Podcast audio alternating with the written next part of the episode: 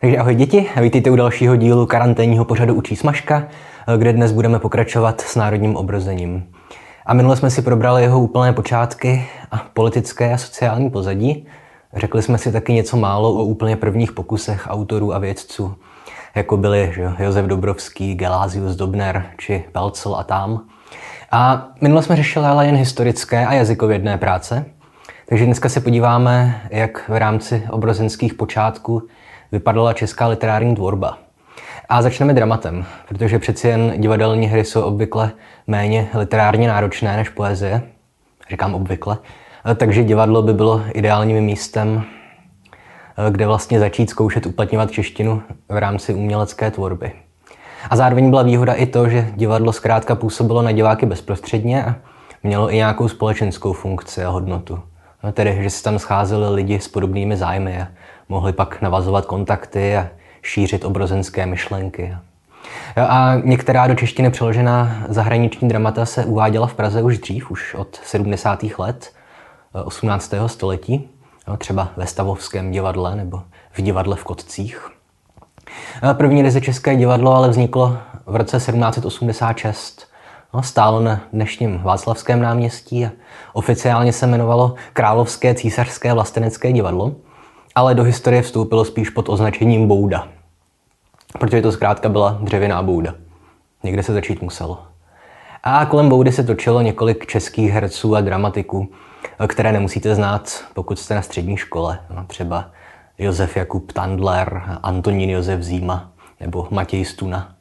A koho byste ale měli znát eh, i k maturitám, tak to jsou Václav Tám a Prokop Šedivý. Tihle dva se nejvíc podíleli na samotném založení Boudy a, a psali pro ní i vlastní hry. No taky překládali německé dramatiky Shakespearea nebo Moliéra. Ale pokud jde o jejich původní e, českou tvorbu, tak Václav Tam psal především dramata z českých dějin, nebo z české mytologie spíš. Jo, třeba hry Břetislav a Jitka, nebo Vlasta a Šárka, a neb Dívčí boj u Prahy. To bylo obecně oblíbené téma obrozenské, dívčí válka.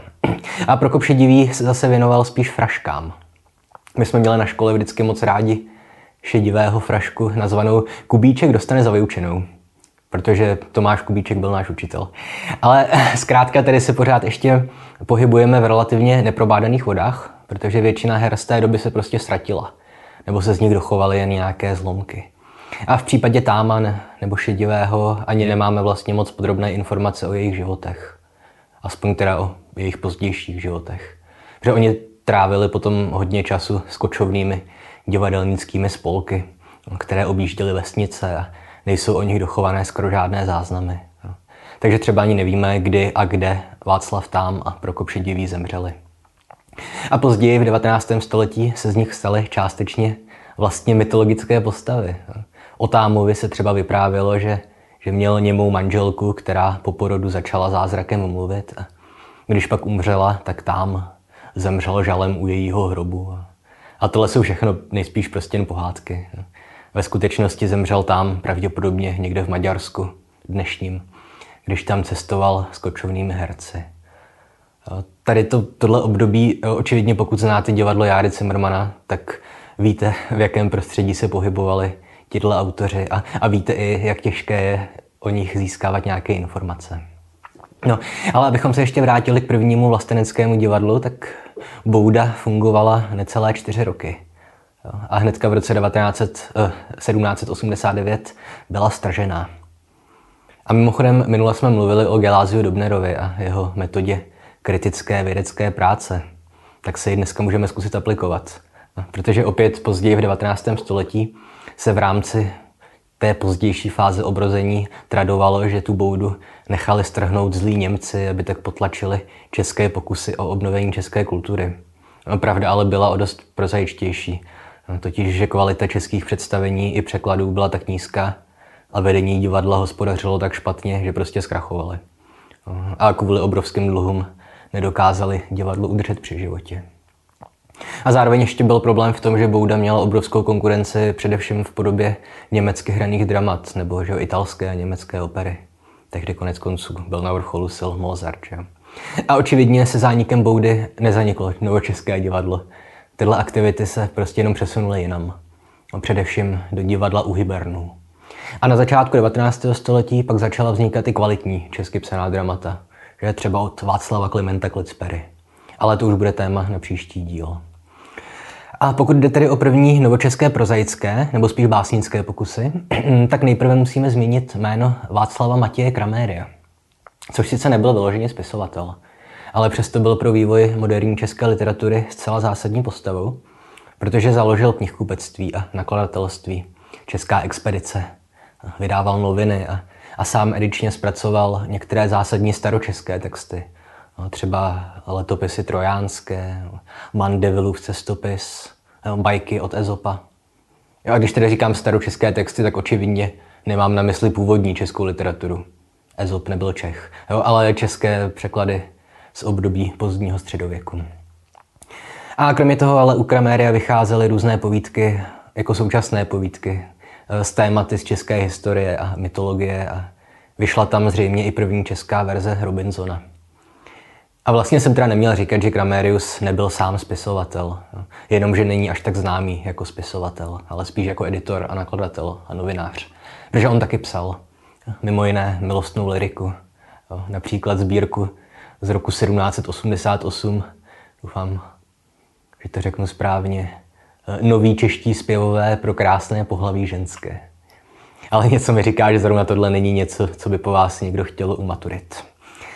A co po vás ale budou chtít u maturity je Almanach, básně v řeči vázané, který roku 1785 uspořádal kdo jiný než opět Václav Tám, který tedy stal nejen na počátku novočeského dramatu, ale i novočeské poezie. A stejně jako v případě jeho dramat, kniha Básně v řeči vázané nemá ve skutečnosti moc velkou literární hodnotu. Jednak proto, že tenkrát zkrátka ještě neměli jasno v tom, jak se píšou básně formálně, kolik má být slabik ve verši a podobné věci. A druhý problém s tím almanachem byl ten, že byl nesourodý.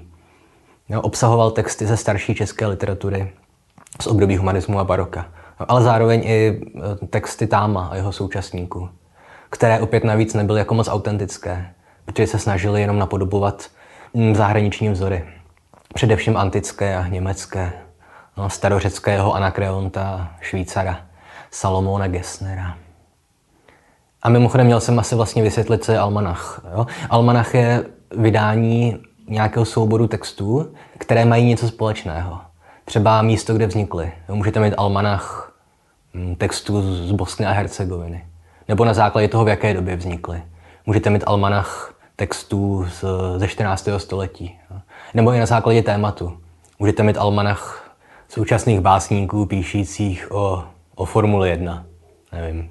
Teď tady byl střih, kde jsem asi půl hodiny přemýšlel o tom, o čem by mohl být almanach současných básníků. To je jedno. Ale teda zpátky do konce 18. století. V téhle snaze o vydávání českých almanachů pokračoval po Támovi taky Antonín Jaroslav Puchmajer. No a přestože Puchmajer dnes asi není nemá takové jméno, jako třeba Dobro, Dobrovský, Jungman nebo František Palacký, eh, tak jeho vliv na vývoj českého jazyka i literatury byl naprosto klíčový, protože skoro nic z toho, co jsem kritizoval na Támově tvorbě, neplatí pro Puchmajera a jeho kolegy. Oni se neomezovali na napodobování antických či německých vzorů, ale snažili se o původní českou tvorbu. A dokonce jako první eh, v rámci obrození použili v praxi pravidla psaní poezie tak, jak je známe dneska. Tedy, že verše členíme podle počtu slabik. A tohle je komplikovaný problém, o kterém se diskutovalo ještě v první polovině 19. století. A třeba zmíněný František Palacký prosazoval v poezii jiný systém, jo, takzvanou časomíru. Ale co byste si měli zapamatovat je to, že Puchmajer a jeho kolegové začali používat systém členění básní, který se nakonec ukázal jako ideální pro češtinu a byl naprosto dominantní v české poezii 19. a 20. století. Říká se tomu salabotonický systém, ale do toho dneska nebudem zabrušovat. A kromě toho vydal Puchmajer taky takzvaný rýmovník, tedy seznam různých rýmů. Nese v lese a láska páska, aby tím usnadnil práci ostatním česky píšícím básníkům. Samozřejmě poezie bez rýmu to tenkrát neexistovalo. A sám se v poezii snažil věnovat tradičním literárním útvarům, třeba bajce, hrdinskému eposu, nebo i ódě. Napsal třeba ódu na Jana Žižku. A uspořádal tedy celkem pět almanachů. První dva se jmenovaly Sebrání básní a zpěvů a další tři prostě jen nové básně. A tyhle almanachy vycházely mezi lety 1795 až 1814 a podle mého skromného názoru obsahují první novočeské texty s literární hodnotou. No, protože aktivity Václava Táma měly přeci jen v první řadě ideologickou funkci, nikoliv uměleckou. A do Puchmajerových almanachů přispívali, nechci říct desítky, ale možná i desítky tehdejších básníků. Většina dnes už zapomenutá, ale nejznámější z nich asi byl Sebastian Hněvkovský. A když jsem u Puchmajera zmiňoval, že se věnoval ódám či hrdinským eposům, tak to jsou evidentně spíš útvary elitní literatury, zaměřené na vzdělanější publikum. Ale Šebek Hněvkovský se naopak zaměřoval spíš na tvorbu pro sprostý lid. Eva Hněvkovský je první novočeský básník, který v rámci umělecké tvorby uplatnil postupy, jako je parodie, černý humor, násilí, vulgarita. A samozřejmě tohle všechno jsou témata a postupy, které v té době existovaly v rámci brakové literatury. Ono zkrátka i v 18. století se nejvíc četly krváky a červená knihovna a erotická literatura. Ale Hněvkovský dokázal tyhle postupy povýšit na umění. Především v jeho eposu Děvín, který je na jedné straně parodí mýtu o dívčí válce, ale zároveň tady taky Hněvkovský dělá něco, o čem jsem nedávno mluvil ve videu o archetypech a kliše, tedy že bere jako látku nějaké tradiční téma, a, ale zpracovává ho tak, aby něco vypovídalo i o době svého vzniku. Takže Hněvkovský sice popisuje nejspíš vymyšlenou událost, odehrávající se v hlubokém středověku, ale zároveň jejím prostřednictvím upozorňuje na různé problémy své vlastní doby, tedy přelomu 18. a 19. století. A to je ode mě asi všechno, pokud je řeč o první fázi národního obrození. Někdy se jí říká obraná fáze, někdy konsolidační fáze. Ale co byste si měli zapamatovat je to, že v rámci poezie a dramatu šlo především o fázi přípravnou. Že tam šedivý Puchmajer nebo Hněvkovský, že to nebyli ještě ti velcí literární tvůrci na evropské úrovni, jako byli nedlouho po nich Mácha, Erben nebo Němcova, ale že to spíš byli takový dělníci literatury, kteří spíš jen testovali, co se dá vlastně s češtinou v rámci literární tvorby podnikat, jaké formy poezie je možné psát, jaká témata čtenáře zajímaví a tak podobně.